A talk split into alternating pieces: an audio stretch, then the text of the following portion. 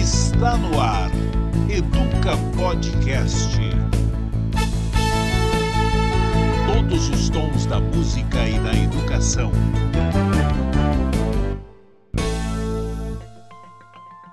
Apesar do isolamento social e de muitas escolas ainda permanecerem fechadas para as aulas presenciais, a relação aluno-professor não sofreu um completo distanciamento. Muitas vezes o afeto, o carinho e os cuidados dos professores com seus alunos pode até ter melhorado. No mundo pandêmico de 2020, sem escola e sem contato físico entre alunos e professores, queremos saber como é que ficou o afeto. Eu sou Adriana de Barros e para conversar sobre música, educação e afeto, o Educa Podcast convidou o ator, jornalista, apresentador e músico Rafael Cortez e o professor Doug Alvoroçado, que também tem formação em canto e regência. Antes de mais nada, queridos, muito obrigada por estarem aqui, por terem aceitado o nosso convite. Tudo bem, Rafael? Tudo bem, Adriana. Obrigado você pelo convite. Um abraço abraço pro Doug. Eu acho muito legal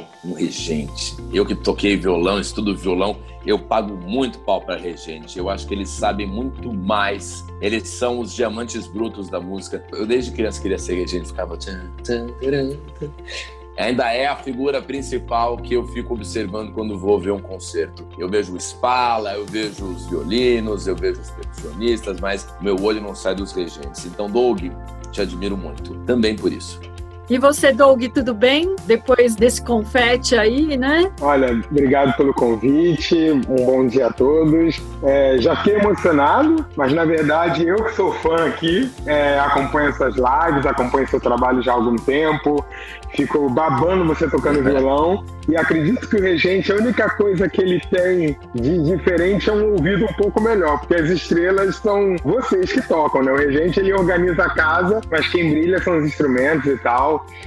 Então, na minha experiência de regência, eu acho que o regente bom é aquele que deixa a orquestra brilhar, né? O canto os outros brilharem. O regente vai lá, organiza a casa e deixa o show acontecer. A única coisa que a gente tem é ouvido, o talento mesmo quem tem são vocês. Olha só, vou apresentar vocês aqui aos nossos ouvintes. Se é que alguém ainda não sabe quem é o Rafael Cortez, vamos lá. Ele fez passagem por diversos veículos de comunicação, foi repórter e apresentador do CQC, tem trabalhos reconhecidos no cinema, no teatro e no rádio. Lançou quatro álbuns de estúdio, bastante já, hein?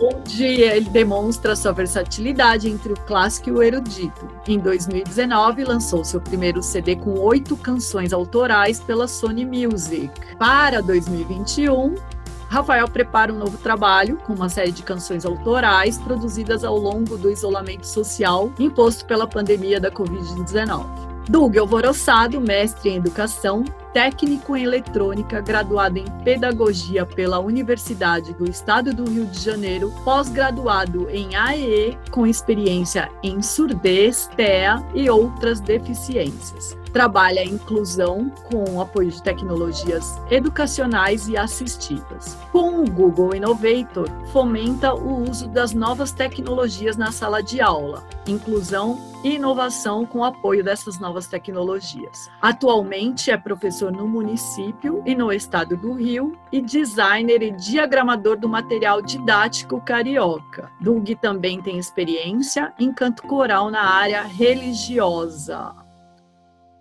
Olha só, gente, o tema dessa semana no nosso podcast a gente considera um tema importante e muito delicado, que é a relação de alunos com seus professores. Eu queria saber de vocês qual é a importância de um bom relacionamento hoje entre professores e alunos.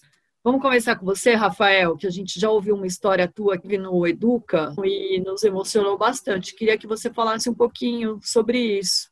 Olha, a relação entre professor e aluno é uma relação sagrada. É, e ela tem que ser uma relação sagrada de ambos lados, assim, né? O professor, quando estiver exercendo o seu ofício, ele tem que lembrar que ele, fazendo um ótimo trabalho, ele jamais será esquecido. Como, de fato, eu jamais esqueci dos grandes professores que passaram pela minha vida. Eu posso nunca mais ter visto algumas dessas figuras, é, mas eu nunca mais esqueci. E há uma importância muito grande em se fazer um trabalho incrível. E, às vezes, eu entendo que na repetição do cotidiano do trabalho, diante das atribulações que o trabalho tem com uma má remuneração, o ambiente muitas vezes difícil, as dificuldades impostas pelo sistema educacional lá em cima, né, enfim, do Ministério da Educação, passando por todas as etapas. Eu entendo que tudo isso dá uma brochada às vezes no professor. A luta do mestre deve ser sempre a de lembrar qual é o primeiro propósito, o foco principal, assim, independente do soldo, independente das condições, independente dos reconhecimentos, criar uma relação de vida com esses alunos, né? Um professor que lembra disso e que consegue matar um leão por dia, jogar no bolso todas as adversidades e pensar no seu aluno, ele se torna imortal. E do ponto de vista de aluno, que é o que eu mais fui, né? Eu fui poucas vezes professor. Poucas vezes eu fui professor. Eu dei aula de violão algumas vezes. Recentemente eu fui o responsável por um projeto de talk show dentro de faculdade, né? Isso lá na FAM, Faculdade das Américas. Então, ainda que eu fosse o apresentador do, do projeto, como ele era feito com alunos, eu acabava sendo professor deles também. Mas nas poucas vezes que eu fui professor, eu fiquei sempre pensando nesse compromisso de me tornar uma pessoa especial e de, de lembrar dos anseios dessas pessoas mas eu tenho pouca experiência como professor, mas eu tenho muita como aluno, muita experiência como aluno. Eu fui aluno a maior parte da minha vida, né? E o aluno também tem que fazer esse exercício. Ele tem que lembrar que não está tudo na mão do professor, não está tudo sempre na mão do educador. Eu fiz PUC, por exemplo, eu me formei em jornalismo na PUC e a PUC, pelo menos no jornalismo, era uma faculdade muito freestyle, muito de boa. Você quer fazer uma grande faculdade? Você quer sair daqui como um grande jornalista? A PUC está aberta para você. Você quer sair daqui numa boa? Você quer fazer a faculdade tirando média 5? Você quer passar só? A gente também está aberto para isso para você. Eu fiz a PUC muito mais focado em ser artista do que em ser jornalista. E a PUC me deixou fazer uma boa faculdade. E quando escolhi fazer o meu TCC, que foi sobre violão clássico e a minha relação com o violão clássico, era um TCC muito atípico. Outras faculdades de jornalismo não aprovariam. A PUC topou, falou: é o que você quer falar? Venha falar sobre isso. Enfim, e eu pensava muito nisso. Eu sempre penso que, como aluno, eu tenho uma parte a fazer aqui também. Se eu quero ser um aluno mediano, eu não posso exigir que o professor me transforme num grandíssimo estudante, entendeu? E às vezes eu quis ser um grandíssimo aluno e os professores não possibilitaram ter isso também. Então há um compromisso do lado de cá também como aluno.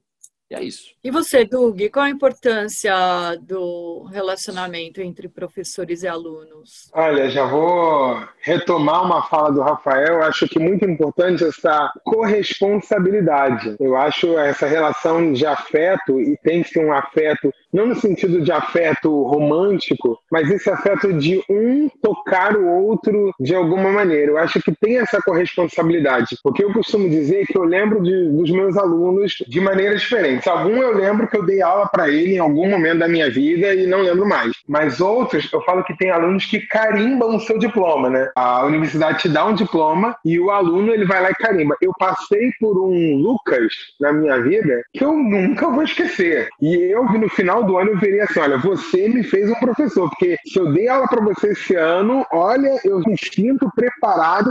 E assim, construir com ele uma relação que começou muito difícil e fomos nos entendendo, fui entendendo também qual era dele, que ele não tinha os mesmos objetivos que eu naquela sala de aula, eu consegui entender, consegui respeitar, eu falei assim, não, beleza, seu objetivo é outro, meu objetivo é outro, eu acho que eu tenho que ceder, você vai ter que ceder, eu acho que tem muito dessa corresponsabilidade. E eu eu acredito muito numa aprendizagem que seja significativa, que tenha a ver com aquilo que você quer aprender. Se, você, se a sua pira é violão clássico, mano, mano, deixe o violão clássico aflorar. É, eu, na minha sala, eu tenho alunos que são, eu, é, são auditivos, uns são mais visuais, outros são mais sinestésicos. E quando você recebe a sala de aula, ela não é homogênea. Você tem que dar conta do cara que é auditivo. Eu sou auditivo. Para mim, ficar sentado quatro horas ouvindo ouvindo o professor, é ótimo. Eu sou auditivo. Agora, o meu irmão é sinestésico. O meu irmão senta um minuto, daqui a pouco ele levanta, mexe no negócio, quer ficar na terra, quer tocar uma bolinha de papel, né? O professor e a sala de aula, eu acho que tem que estar é, esse, esse acordo didático,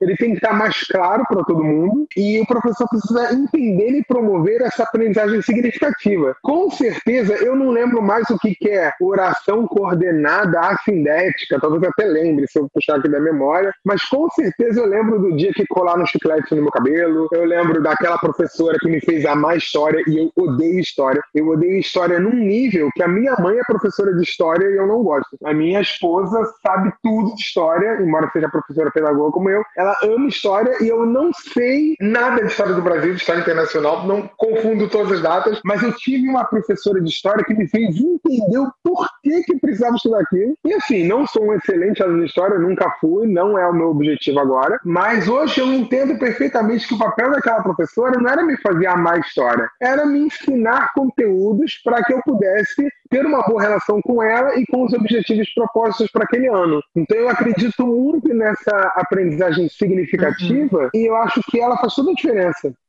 Olha só, Doug, o nosso último episódio foi sobre história, com o João Baroni e com o Paulo Galina. Sugiro que você ouça, eu acho que você pode achar interessante. O João Baroni falando dos livros dele de Segunda Guerra Mundial, tá bem legal. Mas aí, voltando aqui para o nosso papo do afeto, Rafael, você fez uma música que se chama Um Abraço, que é uma canção para tempos difíceis.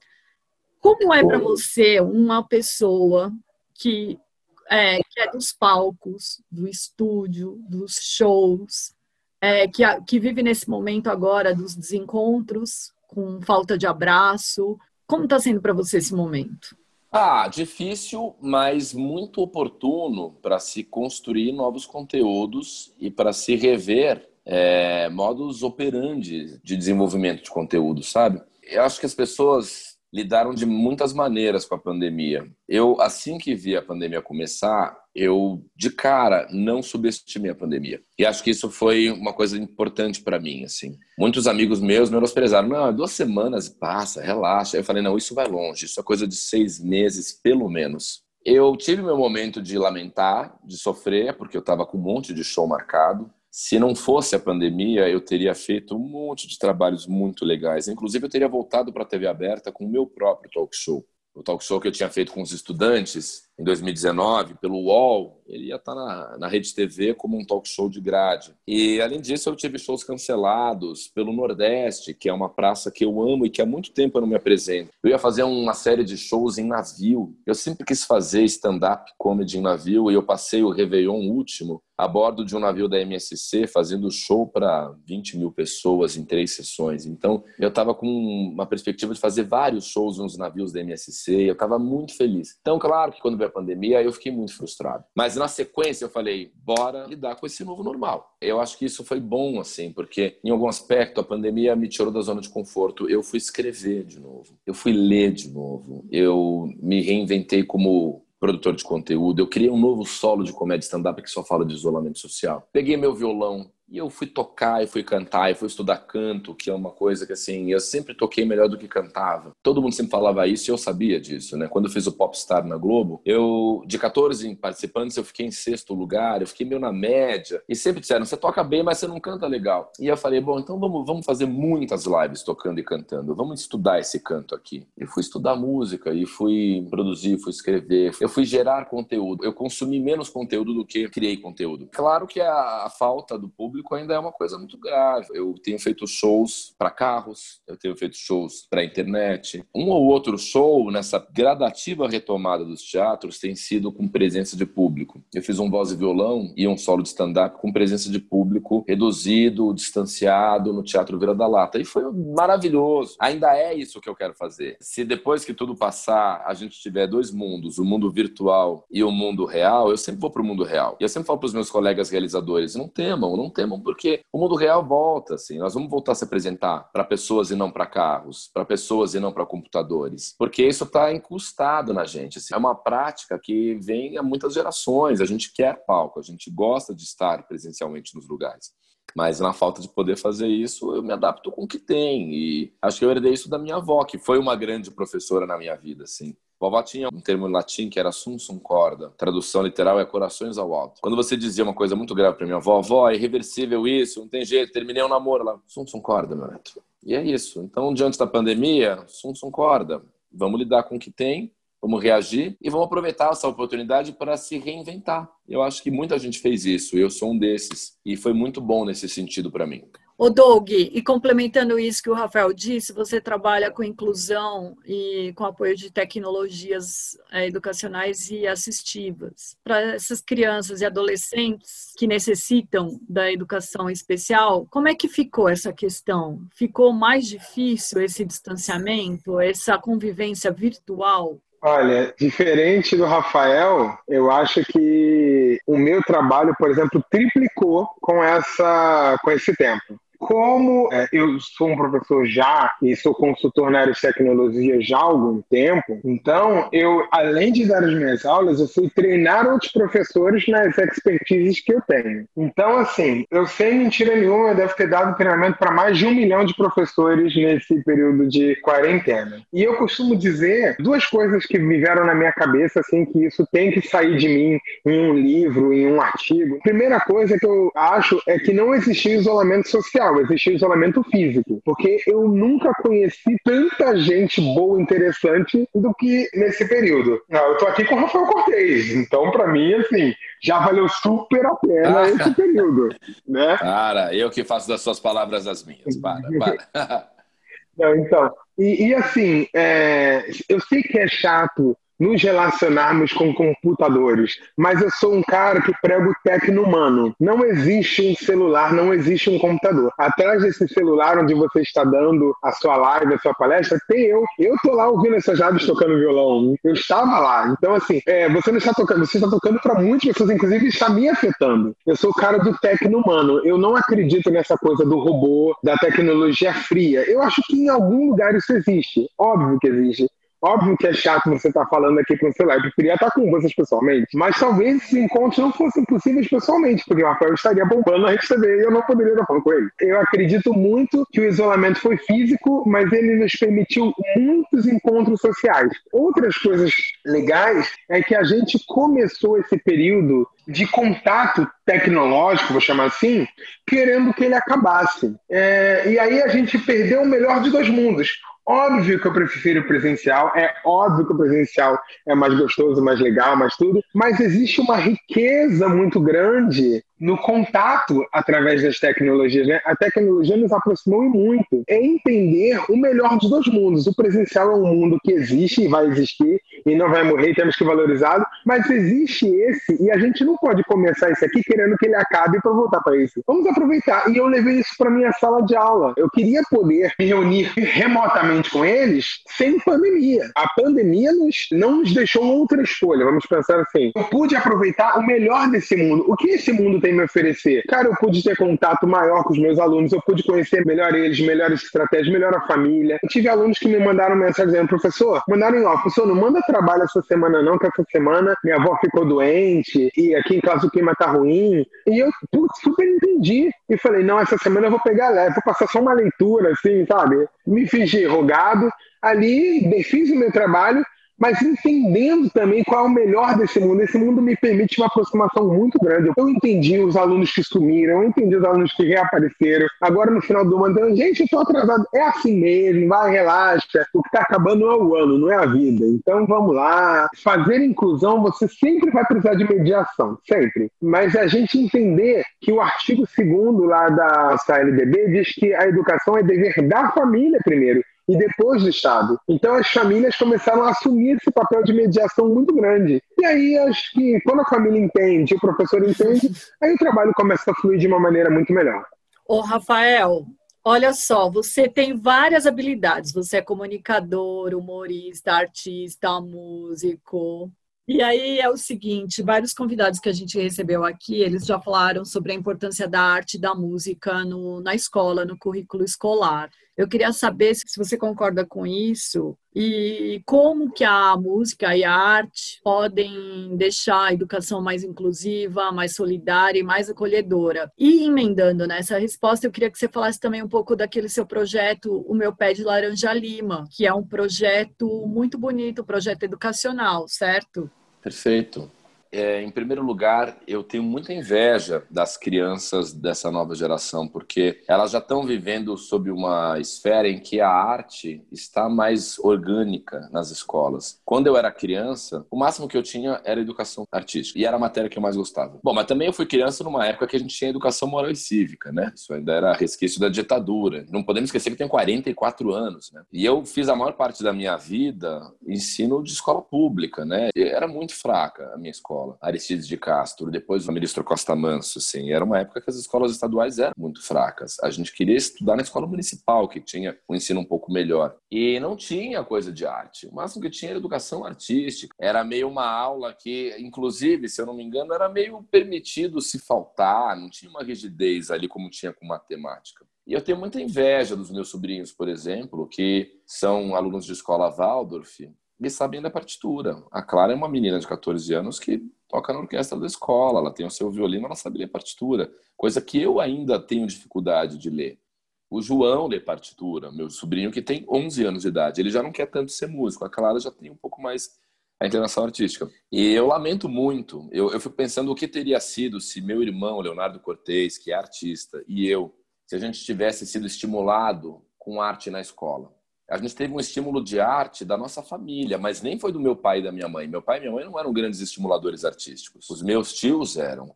A minha família materna e paterna sempre teve artistas no campo dos primos e dos tios. Pai e mãe não. Inclusive minha mãe não foi uma grande incentivadora artística e ela se sente muito culpada porque minha mãe testemunhou grandes problemas com seus irmãos artistas, o pintor Guilherme de Faria, a atriz Isadora Caiubi de Faria, enfim. Então não era uma coisa muito estimulada assim. Acabou que nós viramos artistas porque não tinha como não sermos artistas. A gente era muito sensível, a gente era muito influenciado pela figura do meu primo, do Raul Cortez, né, por parte de pai, um primo de segundo grau que a gente nunca teve acesso, mas enfim. Eu lamento não ter tido arte nas escolas. Eu sou um grande defensor da arte como um todo, e mais ainda da música, porque para mim tudo é música.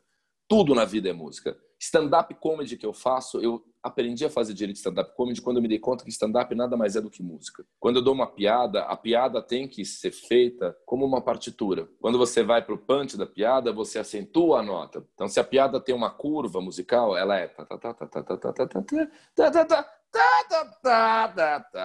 isso nada mais é do que música. É, como a, a autoestima é musical também. Para muita gente que sofre de depressão, eu converso com muito moleque, com muita garota que está mal, que está mal, que está muito mal. E eu falo assim, além das terapias, além de tudo que você já faz, opte por estudar um instrumento. A arte salva, isso é um fato. A arte salva. Eu fui salvo de uma gigantesca depressão com 17 anos através do violão. E até hoje, ainda é a arte que me salva das grandes melancolias da minha vida, das grandes frustrações. Eu tive várias delas, que eu fiz muito sucesso, mas eu também tive grandes episódios de fracasso. Sempre que me sinto mal, eu falo, vou tocar. E misteriosamente eu toco muito melhor quando eu tô triste. E tem muitos momentos que eu achava que não tinha salvação e eu falo, putz, aí eu fui numa exposição, eu vi um concerto, eu ouvi essa música, eu li esse livro e fui salvo. Então, para mim é obrigatório, tinha que ter nas escolas, muito, intensamente, muito, muito, muito mesmo. E, e sem que seja uma concessão disciplinar, sem que seja um pedido, oi, dá para incluir uma artezinha? Não, não.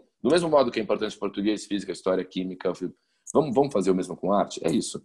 E o Pé de Laranja Lima foi um projeto lindo, é o livro do Zé Mauro de Vasconcelos, um livro que marcou profundamente a minha infância, que depois eu reli várias vezes como adulto e hoje eu acho o livro deveras piega, assim, acho o livro um livro um pouco problemático do ponto de vista literário. Assim, ele, o Zé Mauro, inclusive, era um autor que depois que fez o meu pai de Lanja Lima, ele não conseguiu se desvencilhar daquela choradeira. E alguns livros do Zé Mauro são inclusive muito ruins. Mas o meu pé de laranja lima é um clássico que marca profundamente a vida de uma pessoa se lido na infância, porque nada mais é do que encontro com a morte, com o sofrimento e a tristeza. Um encontro necessário que em algum momento a criança tem que ler. E eu li e fiquei destruído na minha infância, marcou isso profundamente. E quando eu fui ler uma série de audiolivros para a editora Livro Falante, ela impôs vários do Machado de Assis, inclusive livros que eu não queria ler. Eu não queria ler Quincas Borba, que é um livro que eu não gosto. Mas eu fiquei muito feliz de ler O Alienista e Memórias Póstumas de Brás Cubas, assim como o Dom Casmurro, que é o melhor. E aí eu falei, tá bom, vai, você quer que eu leia o Quincas Borba? Então deixa eu escolher um livro. Quero escolher um livro meu. Quero ler o meu pé de laranja lima e fazer uma versão para audiolivro com o violão e canto, porque é um livro que tem grandes ciladas para quem for ler como audiolivro. Então foi um desafio muito legal como criador e intérprete. E ficou lindo. E desse trabalho de audiolivro nasceu um showzinho pequenininho que eu fiz em alguns lugares, que é uma leitura de trechos selecionados do meu pé de laranja lima, empunhados pelo meu violão, e que é um trabalho bonito e que eu quase sempre termino aos prantos. Assim, o último capítulo, que é a confissão final, eu sempre fiz chorando e é uma coisa muito esquisita para o meu público, que nunca me vê chorando. Assim. É o máximo esse trabalho. Pena que ele não, não é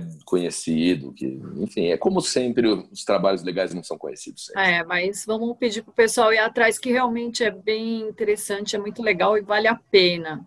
Doug, eu queria voltar para você agora para falar sobre hum, essa instituição que o governo federal quis fazer com a questão da educação especial, que incentivava a criação da escola é, e de classes especializadas para pessoas com deficiências. E recentemente o ministro Toffoli ele suspendeu o decreto como liminar, e aqui a gente está falando de afeto na educação. E aí, baseado nisso, eu queria que você falasse a sua opinião sobre esse decreto.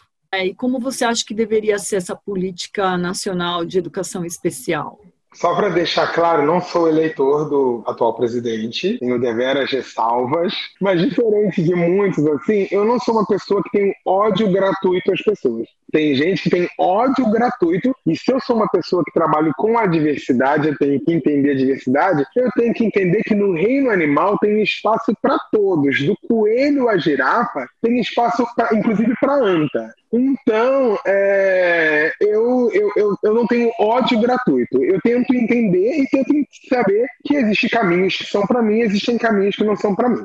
Sobre o decreto, é, eu acho que ele vem manchado de um ódio a esta pessoa. O decreto, ele é um chuchu ele não acrescenta, mas também não é ruim, como as pessoas falaram, oh, que ódio, que horror, porque ele não acrescenta em nada e ele, inclusive, até, se tem um ponto bom, ele organiza uma coisa que já existe, que é essas classes especiais, essas classes, elas sempre existiram, elas existem, só que existiu um movimento do MEC, tempo atrás, de acaba com tudo.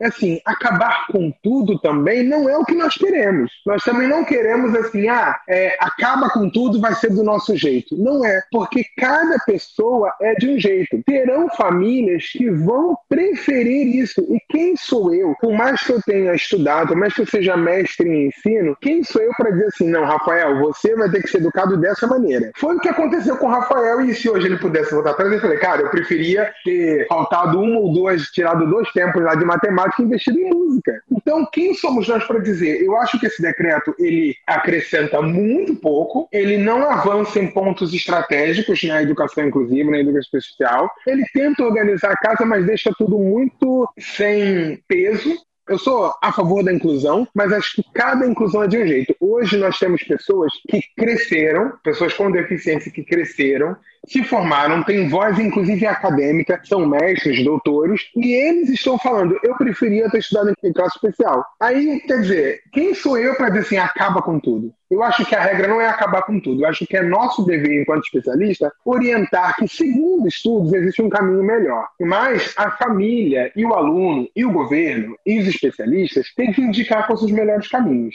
Indicar qual é o melhor caminho não é fechar a porta de uma sala. É deixar duas abertas e falar, ó, oh, nessa tem isso e nessa tem isso. Qual você quer agora? Você não quer experimentar um pouquinho dos dois, inclusive? Então eu acho que esse decreto, ele não é tão ruim quanto as pessoas pensam. Ele vem manchado de um ódio gratuito. A minha posição é, eu acho que o Toffoli foi assertivo em não deixar ele passar, porque ele inclusive avança pouco, não mudou nada. Quer dizer, o decreto veio, já saiu, mudou alguma coisa na nossa vida? Nem na minha, nem na vida de ninguém que está incluído mas é, eu acho que ele não é essa, esse demônio que as pessoas falaram, ele só é fraco. É, porém, é, eu queria completar um negócio que o Rafael falou, já emendando na conversa.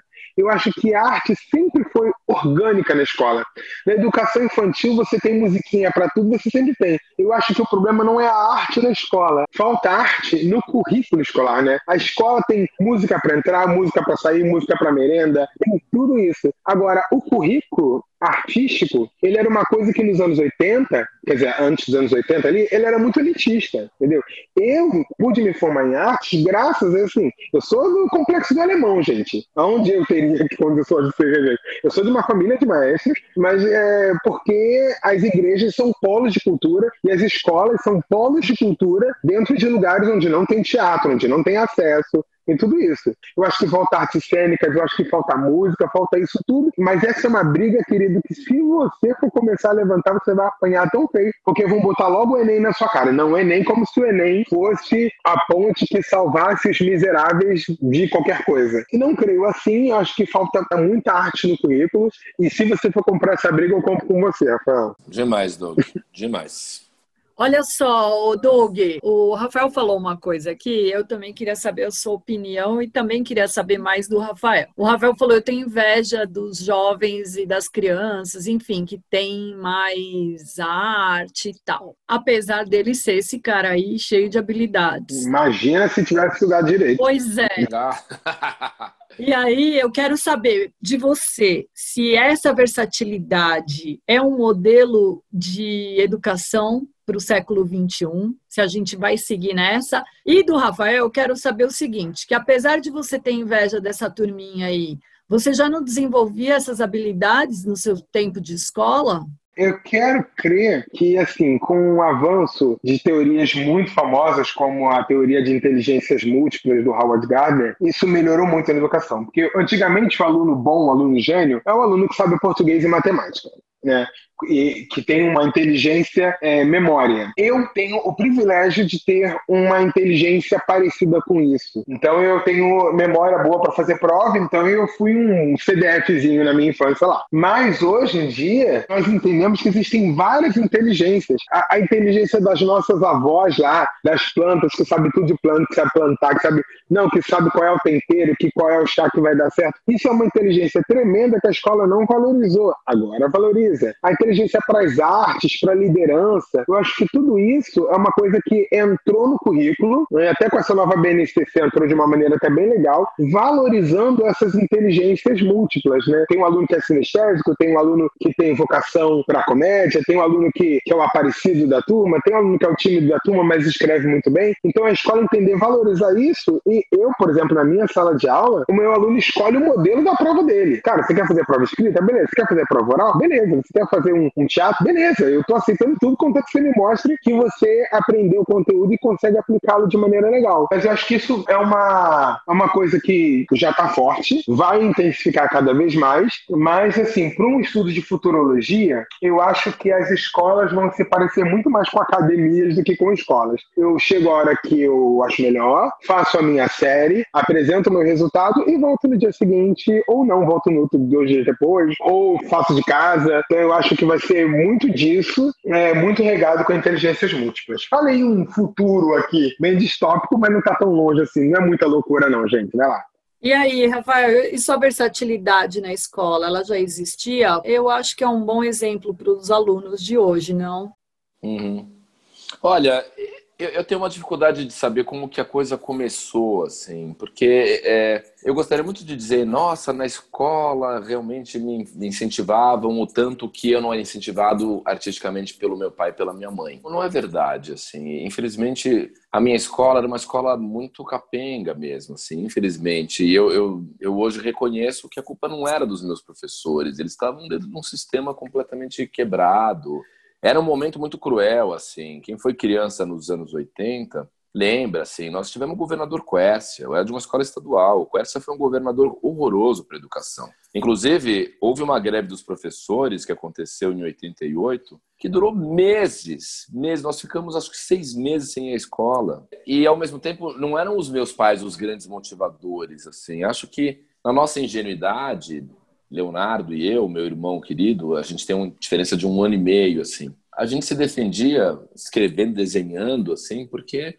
era uma coisa que estava na gente, a gente tinha aquilo, era algo meio inato, assim, a gente amava aquilo. Houve um momento, sim, em que os professores foram muito legais comigo na escola, que foi quando, com 11 anos de idade, eu resolvi fazer o primeiro jornalzinho do colégio, o Gazeta do Aristides. Eu lembro que alguns professores abraçaram aquilo ali e foram legais. E os professores que não abraçaram foram representados por professores de outras escolas que souberam que naquele colégio estadual é, tinha uns meninos fazendo um jornalzinho. Eu lembro da escola Nova Lourenço Castanho, uma escola particular vizinha, que ficou com peninha da gente, falando: nossa, esses meninos super humildes fazendo um jornalzinho, usa o nosso xerox, pode imprimir aqui, a gente, a gente vai abraçar. Então, de alguma maneira, o professor foi importante nesse momento, assim, se não os meus, alguns externos. Mas eu tinha, assim, quando criança, junto com meu irmão, um afã de produzir conteúdo, e sempre foi assim, sempre, eu sempre tive isso no meu DNA. Na primeira infância, desenhando freneticamente, depois escrevendo no jornalzinho da escola, em algum momento eu fui montar eram modelos. Eu tive uma fase de tentar pintar que graças a Deus eu não levei adiante, eu fui péssimo pintor. E eu hoje sou um péssimo desenhista. O Leonardo, meu irmão, lança um livro de desenhos no sábado agora, do Jaime Lennon, personagem dele. Ele desenha incrivelmente até hoje. Eu sempre tive uma coisa de, de expressão artística que depois, de modo racional, eu comecei a desenvolver. Assim, quando eu, eu entendi e fiz uma escolha de ser artista, de ser realizador de conteúdo artístico, seja na comédia, na música, na televisão, etc. Aí eu comecei a aproveitar isso, comecei a estudar, comecei a fazer disso um foco, e é onde eu estou hoje na minha vida. Mas na infância eu não sei dizer como isso começou, é muito maluco. Eu, não, eu acho assim, a coisa do jornalzinho é, deu certo porque é uma inteligência que ela é valorizada. Escrever era uma inteligência valorizada. Na minha infância, eu tinha dois amigos que eram extremos desenhistas e, e desenhavam muito bem, e essa era uma inteligência que era valorizada naquela época. Então, eles eram os populares da escola, ficavam com as menininhas lá, e eles eram os desenhistas e desenhavam coisas maravilhosas. Quando chegou no ensino médio, desenhar era, era mais alguma coisa. Agora, no ensino médio, eu chegava no corredor, pegava o violão, cantava, tocava, aí aí já uma outra inteligência que ela é valorizada. Então você vê que isso muda com o tempo, com os espaços. Então eu acho que bom que você pôde começar lá, assim, nesse jornalzinho. Tadinho do jornalzinho, o Gazeta do Aristides. Ele era um jornalzinho, ele não tinha nada de humor, ele não tinha o humor do CQC, ele não tinha o, o, social, que era o, é o entretenimento e o social que tinha no video show. Mas era um jornalzinho denúncia, assim, sabe? Eu lembro que tinha um aspecto CQC no Gazeta do Aristides, que era o Proteste Já.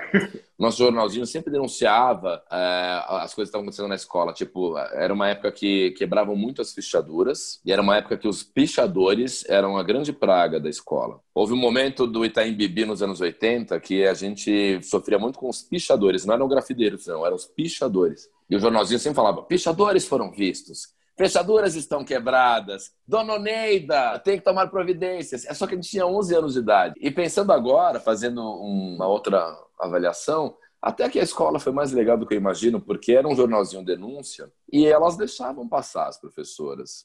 Eu tive uma matéria censurada, uma única matéria censurada, que foi a primeira versão do jornalzinho, que também a matéria era horrorosa. A gente ali tinha nove anos, não tinha nem dez, nem onze. E eu fiz a matéria sobre Francisco Otarado. Era um menino da escola que tinha fama de ser tarado. E eu entrevistei o menino, falei assim, por que você é tarado? E, e era é uma entrevista bonitinha de ler, porque já havia uma acusação, assim. Não era tipo, você está sendo chamado de tarado, assim. Só como era uma matéria acusatória, ele, ele se defendia o tempo inteiro. A gente deu a versão dele. As pessoas estão dizendo isso, mas eu não tô fazendo nada. Eu sou um cara legal, cara. Eu só quero brincar com as minhas amigas. Esse apelido é horrível. Tá bom, mas por que, que você fica mexendo nas meninas atrás do pau? A professora achou cruel e ela censurou a matéria. E o jornalzinho, que era o Planeta Aristides, acabou ali. Aí, dois anos depois, veio o Gazeta Aristides, com a gente um pouquinho mais maduro. Olha que maluquice. Muito bom. Bom, chegamos aqui ao final do nosso Educa Podcast. Ah. Adoramos a presença de vocês, queria agradecer. Mas antes de encerrar, eu queria que agora começar com o Rafael, que você dissesse, Rafael, em uma frase, o que é a educação para você. A educação é aquilo que constrói, edifica, personaliza e melhora o indivíduo. E para você, Edu? É, para mim, educação é construir pontes entre o hoje e o futuro. Eu uso muito essa frase e é minha.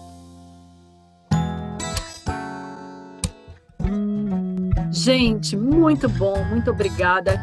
Este foi o Educa Podcast. Todos os sábados, às 11, você vai ouvir histórias, debates e as conversas entre músicos e educadores. Acompanhe o Educa Podcast no Spotify, YouTube ou em seu agregador de podcast preferido. Também acesse o nosso site educapodcast.com.br. Também estamos no Portal Terra, na coluna Nos Bastidores e no site Educador 21. Quer participar, comentar, sugerir temas? Envie um e-mail para educapodcast@educapodcast.com.br. Até a próxima semana. Educa Podcast. Apresentação Adriana de Barros. Roteiro e produção Ricardo Berlitz. Trabalhos técnicos André Gibelli. Realização Berlites Comunicação.